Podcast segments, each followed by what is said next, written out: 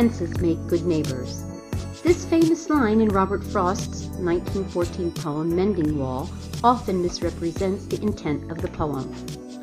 Good fences make good neighbors is usually used to support an argument in favor of fences, but read on to understand Frost's true intent. The Mending Wall, an excerpt, lines 32 through 36. Before I build a wall, I'd ask to know what I was walling in or walling out, and to whom I was like to give offence. Something there is that doesn't love a wall, that wants it down.